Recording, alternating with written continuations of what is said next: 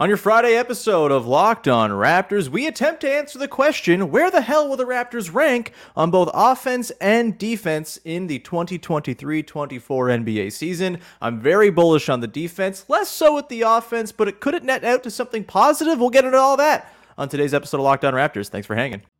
Oh, like, because when I shot, I expected to make it. So, like, I don't shoot trying to miss. You are Locked On Raptors, part of the Locked On Podcast Network. Your team every day.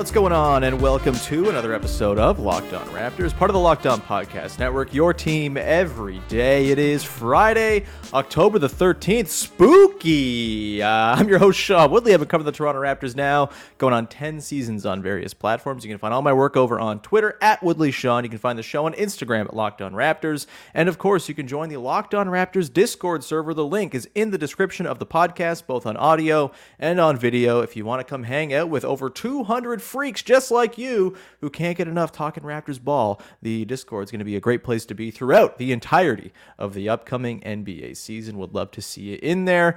Uh, also, you can find the show for free on your favorite podcast apps and on YouTube as always. Please hit the big fat red button. I think it's black now, maybe on YouTube, whatever uh, the color of the button is. Press it, and you will be subscribed, and you will get notifications whenever the show goes live. Uh, and that is a great thing. You never miss an episode. Of course, we are here every single day. And a big thanks to our everydayers for checking us out and rocking with us all through each and every week. Today's show is brought to you by FanDuel Sportsbook, official sportsbook of Locked On. Make every moment more. New customers can bet $5 and get 200 in bonus bets guaranteed. Visit fanduel.com slash locked on to get started. All right, on today's show, yesterday we kind of did a little where will they rank within the confines of the Toronto Raptors? Where are all the various players rank in terms of all the box score counting stats, etc. Today, we're going big picture. We're going to look at where the Raptors might rank within the league on offense and defense and when it comes to net rating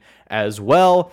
And like a caveat before we do all of this, this is extremely hard to predict. Of course, we can do our best to infer what the Raptors might do from the players they have, from the strengths that they have, to uh, you know their recent performance and things they've done in the past. It's really difficult to predict how the rest of the league is going to take shape. There are teams that surprise with offenses and defense all the bloody time, and so I'm just going to do my darn best here. Please don't hold me to these predictions, but if they're right, of course, I want you to please congratulate me at the end of the season for being so, so right. Uh, with that, we're going to dig into the offense coming up. We'll dig into the overall net rating, but I want to start with the thing that has me the most excited about this Raptors team, and it is the defense. I've been talking about this for a little while now. I am very, very bullish on what this Raptors team can do on the defensive end this year. Eh, You know, just with some subtle tweaks, maybe not so subtle tweaks from what they did under Nick Nurse. You know, you factor in the personnel they have. I kind of think as a roster, this is one of the most defensively talented rosters in the NBA.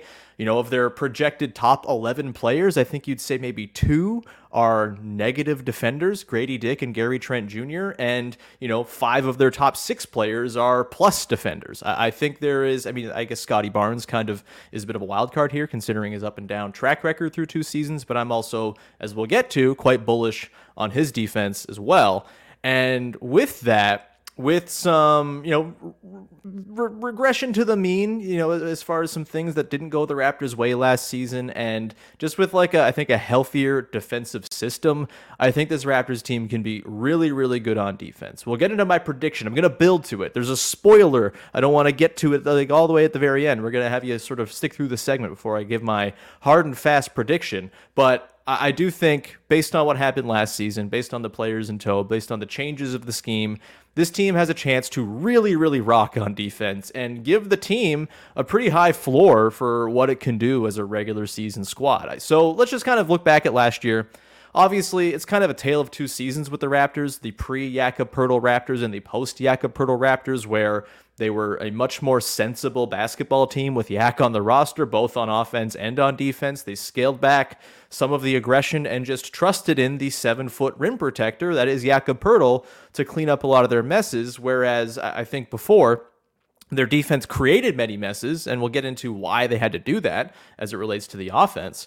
Um, but I, I, think they didn't quite have someone to do that mop up duty on the back end when things kind of slipped through the ultra aggressive scheme that they were running. And Jakob allowed them to play a little bit more chill, a little bit less sort of send two to the ball and you know trust in your massive length and distance covering to go contest open threes.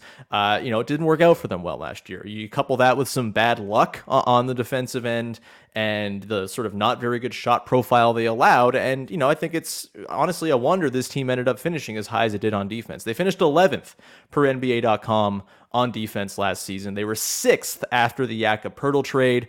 Uh, on cleaning the glass, they were 14th on defense and ninth on cleaning the glass after the Jakob Poeltl trade. So some slight variations there, but similar idea. They got better on defense and moved up the charts with Yak there. Um, they were also victims of bad shooting luck for a lot of last season. And yes, some of that bad shooting luck was kind of invited into the house by them themselves just because of the number of corner threes they were offering up.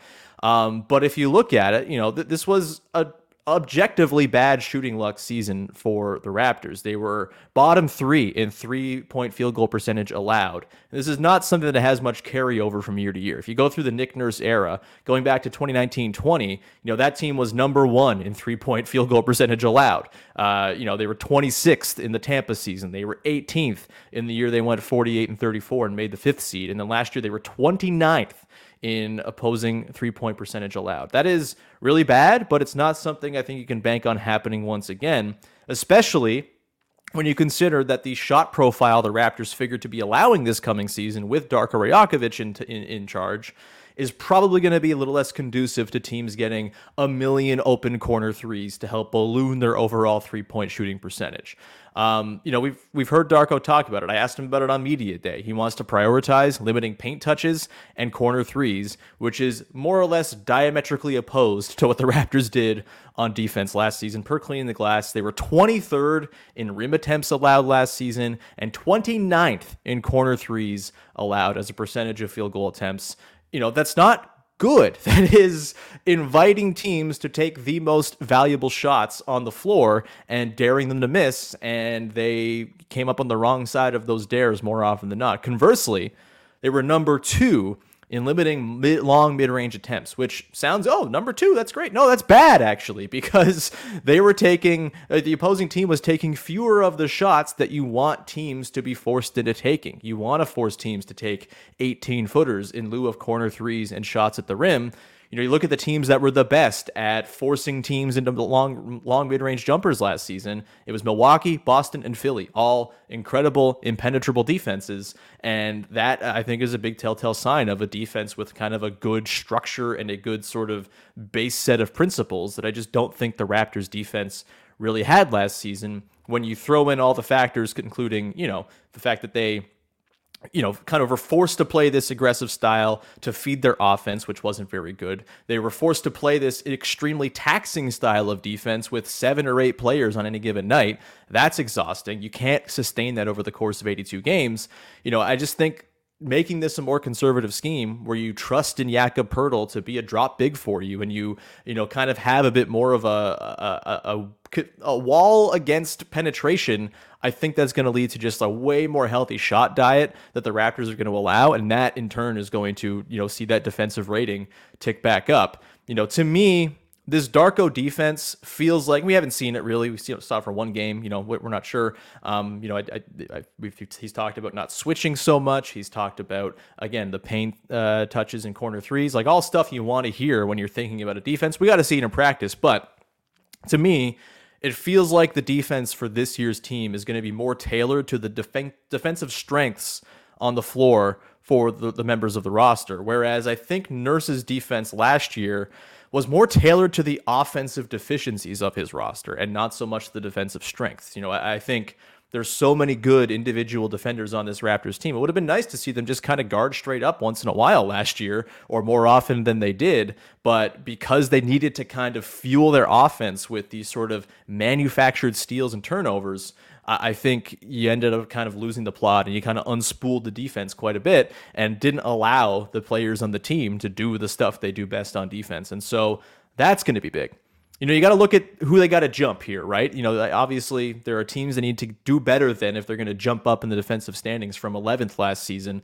Um, you know, teams ahead of them, the Wolves, the Heat, the Sixers, the Suns, the Pelicans, um, the Bulls, like they're going to have to jump all those teams if they want to get into that top five range you know, Milwaukee, they were number four last year. I don't think they're going to have the same defensive juice without Jrue Holiday. I think they're going to be more tilted towards offense, which will surely lead to many, many wins. But just in terms of the defensive rankings, maybe they take a little bit of a slight plummet there.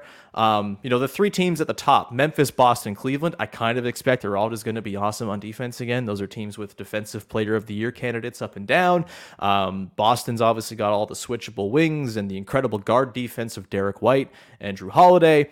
Um, you know, th- those are going to be really, really good defensive teams. Kristaps Porzingis, Al Horford back at the rim, like they're going to be hard to score on in Boston. Memphis has Jaren Jackson Jr. We know he's just like a one-man wrecking crew defensively. They're huge when they roll him and Steven Adams together, and we know Cleveland has that sort of dueling uh, volleyball blockers at the rim in Evan Mobley and Jarrett Allen. Those teams feel pretty ironclad as like they're going to be top five defenses. After that, you know, the Wolves, I think they have a ton of defensive talent. They also have some weak spots to pick at. Mike Conley Jr. and Karl-Anthony Towns, more so than the Raptors have, and their sort of core rotation guys. We'll see about the Heat. I'm fascinated by the Heat. If Tyler Herro's playing a ton and 37 year old Kyle Lowry's playing a ton, I think there could be some defensive decay on their end. The Sixers, you know, Joel Embiid himself is a very good defense just walking on the floor, but how does that all work? Ultimately, though, I think the Raptors have the juice to make a jump up the defensive standings pretty significantly this year. Like the ultimate talent on the roster is very real, is very good. And so for me, kind of considering all we've run through here, I'm picking the Raptors to finish fifth on defense. I think this is going to be a top five defense. I think this is going to be a defense that really powers the success of this team, and I'm very bullish on it. Um, you know, I, I, just think I'm excited to watch it all. Look, Scottie Barnes is a big swing factor here. I think he needs to kind of level up defensively in a way that I feel like I think he's going to do. Um, you know, the starting lineup, if Dennis Schroeder is in there, it's not going to be awesome on offense, as we'll get to, but the defense should be fantastic. Um, and we'll put all of these guys in sort of their optimal positions to succeed. You've got Schroeder con- containing the ball, you've got Barnes and Siakam as sort of roving help guys who can also guard on the ball. We'll see about Barnes' on ball stuff. Obviously, that's been a weak spot. OG, we know, is OG. Yak is Yak. We'll, you know, I, I think this is going to be just a really, really nasty defensive team, even when you kind of factor in the guys off the bench. Uh, you know, Jalen McDaniels, for example, Precious Achiuwa, Chris Boucher. These are all plus defenders. Otto Porter Jr. as well. Um, this is going to be a really good defensive team. I'm picking them to finish fifth, which is very, very exciting and a pretty good baseline to have going into the season. We'll come back on the other side, get into the offense, which I'm uh, less bullish on, which I feel like you probably already know if you're an everyday listener of the show. But we will get to why I'm a little down on it and where the Raptors might be able to kind of scrape some extra points out, and why I think even though it might not be as successful an offensive season, it'll be a more fun off- offensive season to watch at least. We'll get into that in a sec. But first, Got to tell you, better friends over at FanDuel, the number one sports book in all the land. You got to go check them out because right now is the perfect time to snap into action this NFL season with FanDuel. Right now, new customers get $200 in bonus bets guaranteed when you place a $5 bet. That's $200 in bonus bets, win or lose. If you've been thinking about joining FanDuel, there's no better time to get in on the action. The app is super easy to use. There's a wide range of betting options, including spreads, player props, over unders, and more. And you can do it for every sport under the sun as well. The WNBA finals are going on right now. If you want to go put some money on the Vegas Aces pulling off the sweep on Sunday, you can go and do that. If you want to hit the over under in that game, you can totally go do that. Take the over on A'ja Wilson points, for example. She's been dominant. Go check that out. Um, also, you know, if you're a hockey fan or a baseball fan, there's all that stuff going on right now as well. You got spreads, player props, over unders, the whole nine yards. So visit fanduel.com slash locked on. Kick off the NFL season in style. FanDuel, official partner of the NFL and of the Locked On Podcast Network. All right, we continue on here, trying to figure out where the Raptors are going to land on offense and defense, and but you know, but, but by uh, sort of association, net rating. We'll get into that in the back part of the show. But let's start digging into the offense, shall we?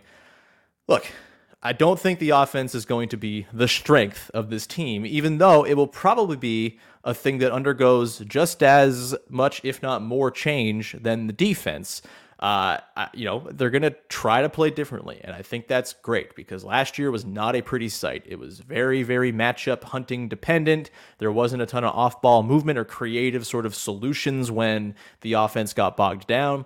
Things got a lot easier for sure after the Jakob Poeltl trade. Um, you know, there's sort of spamming that Fred Yak pick and roll was a pretty bloody effective tool to go to. Uh, but you know, there there is going to be, I think, a little bit more variability in how this team plays offense, which on its own is pretty exciting. Going back to last year, 13th on NBA.com's uh, you know team advanced stats metric in offensive rating, 12th on cleaning the glass. After the Yak trade, they were actually 17th per NBA.com, 14th on cleaning the glass. So they dropped on both um, after the Yak and Poeltl trade, despite getting one point per possession better or so with Yak on the team you know the late part of the season every team off every team's offense kind of takes off because you know they've sort of fine-tuned their schemes. Uh, defenses maybe careless. There are tanking squads that are just kind of giving up points because that's good for their draft pick status all of that. Um, so yeah they dropped to 17th in offense after the Yak trade, but the offense actually performed more effectively. They just weren't as good as sort of a, you know, relative to the rest of the league. And again, this is really hard to predict, really hard to sort of parse because it's all very relative. And, you know, last year especially, it's a very strange season. Yeah, you can say, oh, they finished 13th. It was great. They were 13th on offense, top half of the league. That's impressive. But when you consider they were also less than one point per possession out of 23rd in the league, it gets a little less impressive. It was very clustered in the middle of the league last season. They were one or two sort of stinker games away from being a bottom 10 offense, as all of those teams in that range were for sure.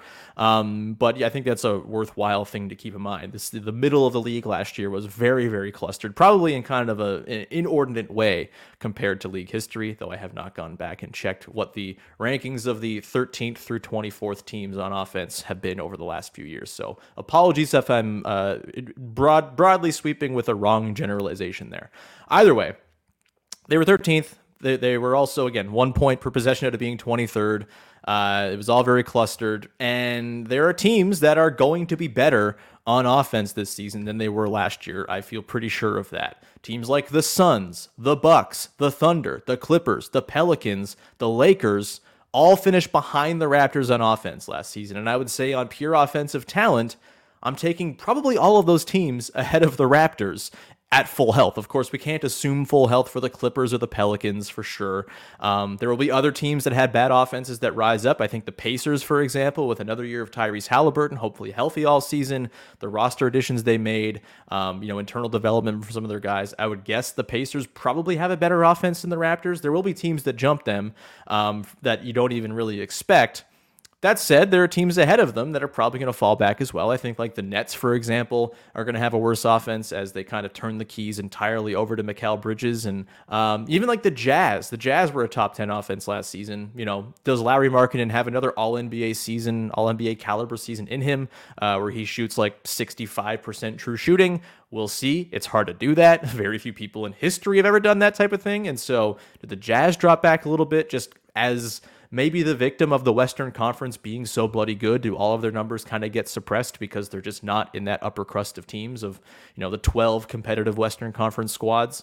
Um, ultimately, I think my sort of big takeaway on the offense is it's going to be worse on a points per possession basis. I feel pretty confident about that, or at least where it sits within the league.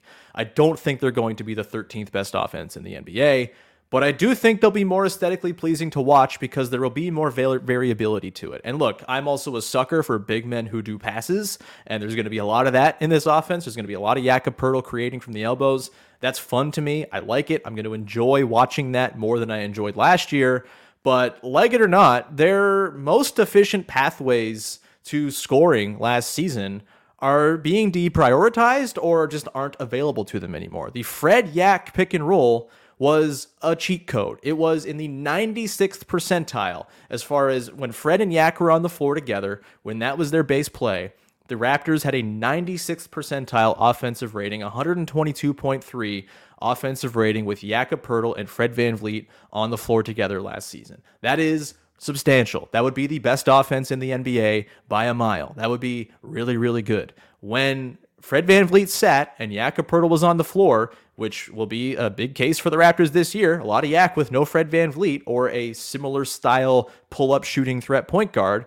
The Raptors had a 104.1 offensive rating, second percentile in the NBA.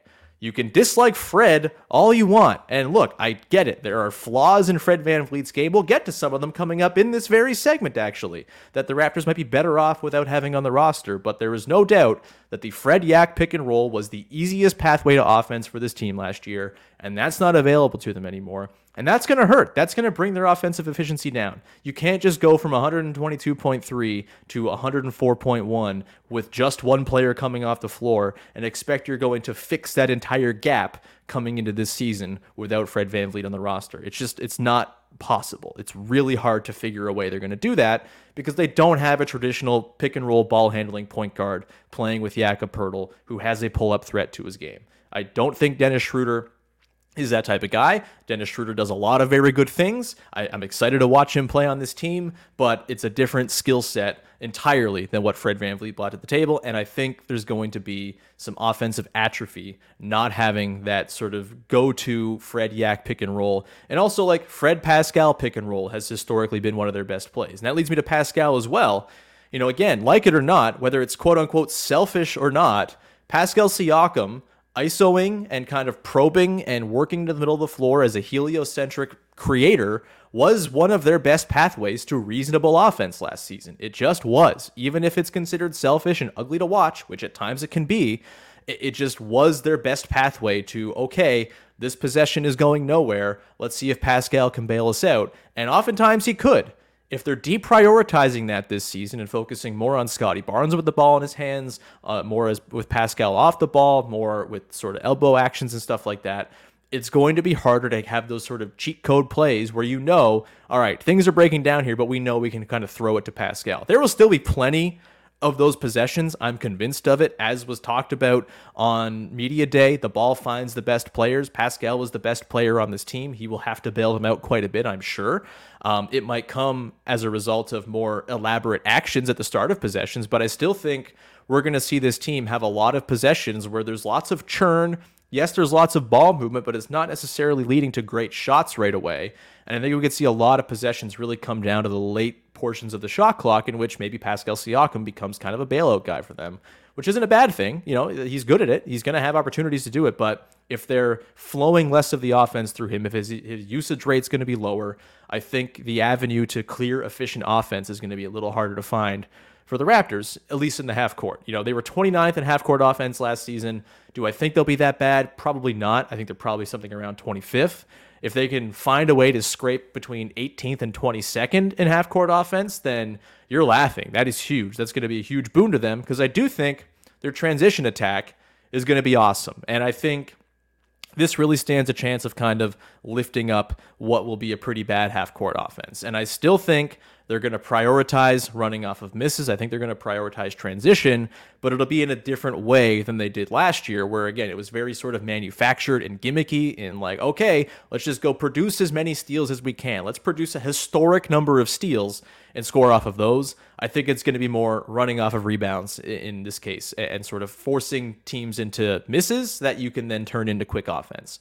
And I do think that the loss of Fred VanVleet will actually very much help the transition attack of this team because Fred VanVleet, for all the good he did, was a miserable transition operator. Just really, really bad. Would just kind of drive into the teeth of the defense, try to score over guys too big, you know, too much, too much size for him to do it over. Um, you know, not looking enough to spray it out. I think Scottie and Pascal as the sort of orchestrators of this transition attack. OG to an extent as well, but mostly Scottie and Pascal. Like we saw at the peak of the, you know, 2021 22 season in that second half where they, you know, cruised through the Eastern Conference to the second best record behind Boston in the last 50 games. That was all Pascal and Scottie just demolishing teams on the run. And those guys are special in the open floor. I think that's going to be where a lot of their bread gets buttered this season. And so while I think the half court offense is going to be in the bottom five or so, I think on a per possession basis, their transition game is going to be better, and I think that will help kind of uh, you know alleviate the stress of having a bad half court offense. They just got to do it a lot, and they have to again do it more efficiently than they did last season. I think they're also going to almost assuredly be a higher turnover team, which will affect their offensive rating as well. Um, you know, Kyle Lowry, Fred VanVleet, for the last 10 years, this has been a ball security basketball team with smart point guards who don't turn the ball over. And Darko Rajakovic has talked about not necessarily thinking that turnovers are a bad thing, but if you're turning it over more often, that's more possessions that are leading to zero points per possession. That's going to drag down the offensive rating as well. All of that considered, I think this team is going to be maybe better than some would paint. Uh, like I think there's some folks out there who would say this is going to be like a bottom five offense overall. I do not think that. I think there's too much talent here. I think the transition game is going to be too good. I'm picking 19th on offense for the Raptors as my in stone prediction as of right now. 19th feels about right. I, I think, again, the transition game will help buoy what should be a pretty not very productive half court offense, but again, a better one to watch, one that's more aesthetically pleasing and more enjoyable. You know, we'll see how much that lasts, how much the, the good feelings of watching a, a, a sort of revolutionized offense carry over if it doesn't lead to a lot of points. But for now, I'm excited to watch them play a little bit more of a creative style on the offensive end, even if I think there are fewer sort of obvious fallback set actions they can go to to produce themselves easy points. 19th on offense. Uh, again, if I'm right, congratulate me. If I'm wrong, I will forget I made this prediction by the time we finish recording the show.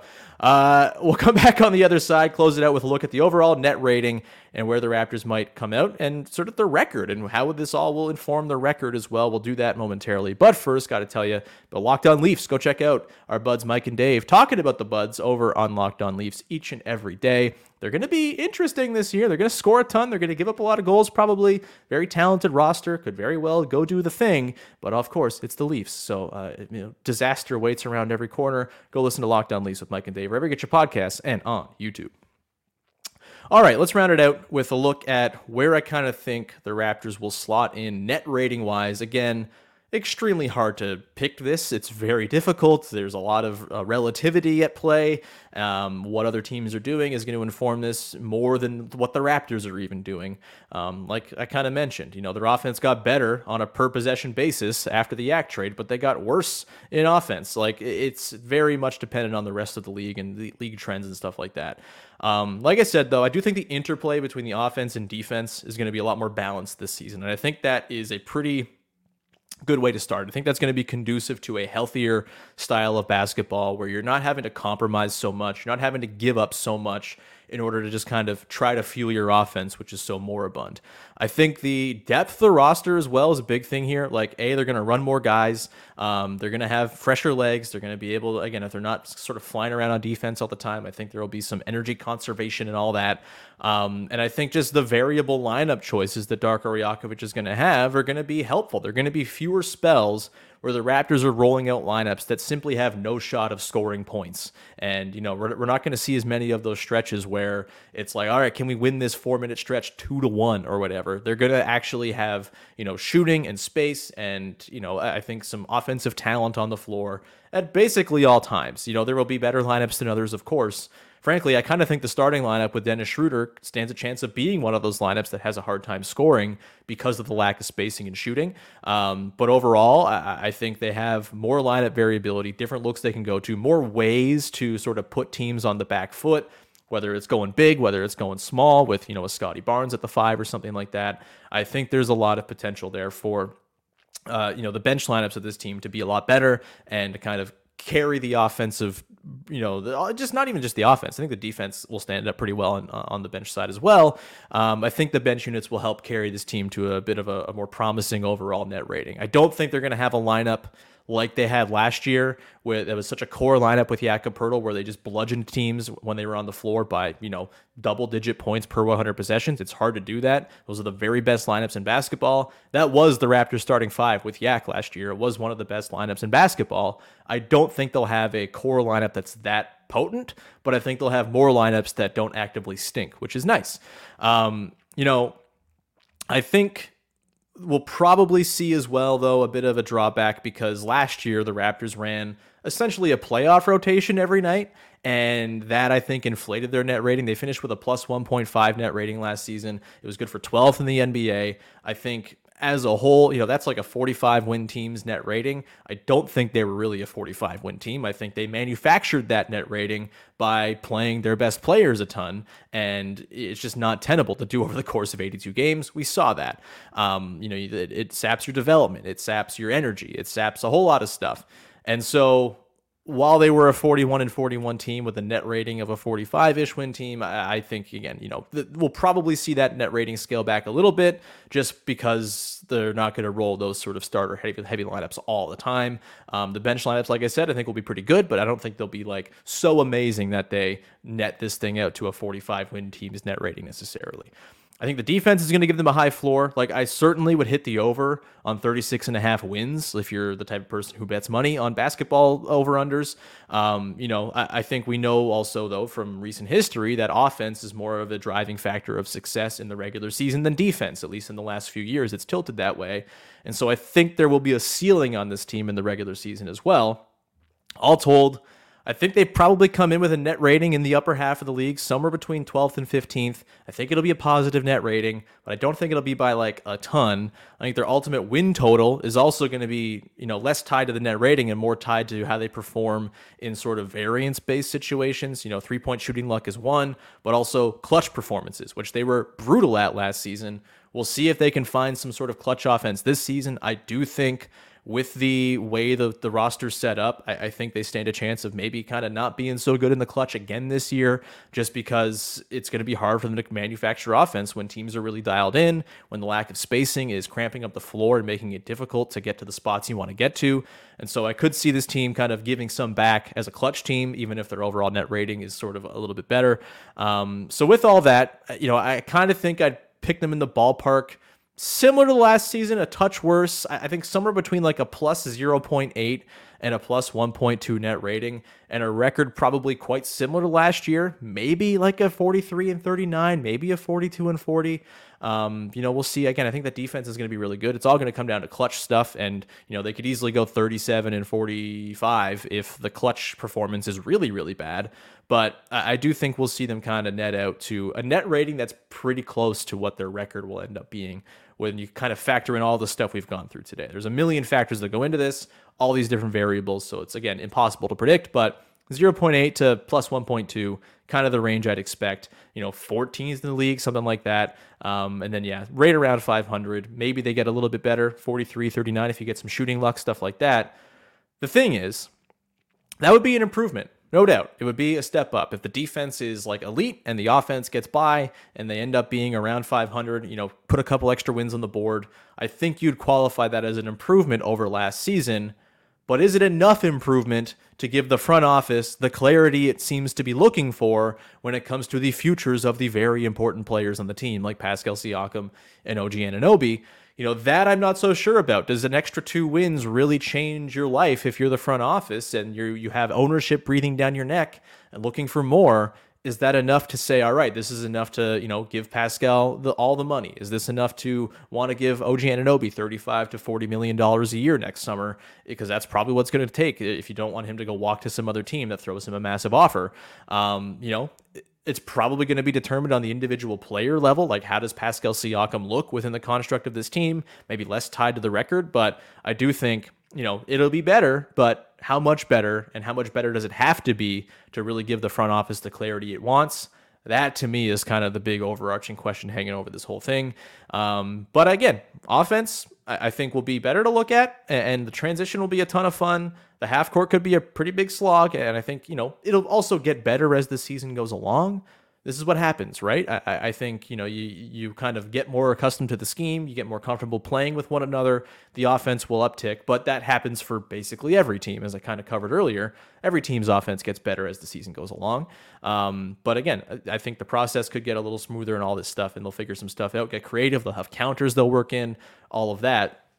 But again, I think the offense stands to be the thing that kind of drags this team down a little bit. Um, it'll be more fun to watch. Probably not as potent as last year because I think they got a little bit lucky in terms of where they finished. Again, they were one clunker away from not being the 12th best offense in basketball. So, with all that, I, uh, you know, again, the defense is where this team is going to hang its hat. I think it's going to be awesome. I'm really excited to watch that. Overall, I think this team, you know, I, I think I'm coming around on them being a plus 500 team and being in the sort of upper crust of the play-in conversation more than I was maybe a month or two ago because um, of that defense. I really think is going to be awesome, but we'll see. There's uh, obviously other teams to improve in the Eastern Conference as well. Maybe we take the Charlotte Hornets, that uh, totally rudderless, bad franchise, off the board. Maybe we take the Wizards, obviously, off the board. The Magic, I think, are maybe a year away. The Pistons are going to be bad. Like the Raptors are going to be in the play-in. I feel like pretty confident about that at minimum. Um, their upward mobility, I think it will come down to that offense and how much they can kind of smooth things out and how much they allow themselves to dip back into Pascal, please save us as sort of an offensive philosophy because that can produce points. We know that, even if it's not the sexiest way of doing it. Anyway, that'll leave it for today. Thank you so much for tuning into the show. We'll be back again next week uh, as we continue our uh, tee up of the season. We're less than two weeks away now. It's very exciting. There's a game against Cairns on Sunday. That'll be fun. Probably not all that informative as it's against an Australian team, and we'll see what we can kind of pull away as takeaways from it. But excited to see that. A few more play or preseason games next week as well to dig into. Looking forward to all that. We will have our over under special with Vivek and Sahal coming up soon. We're going to have an episode very soon as well with Joseph Casciaro of The Score doing some bold predictions. We'll have all sorts of great stuff on tap before the season begins. But until then, thank you so much for tuning in. Subscribe, follow, rate, review, tell a friend. Love you very much for supporting the show, for being an everydayer. And we will talk to you again on Monday with another episode of Locked On Raptors. Join the Discord, link in the description. As always, that's fun too. Tell a friend, etc., etc. Have a lovely weekend. Thanks for hanging. Bye bye.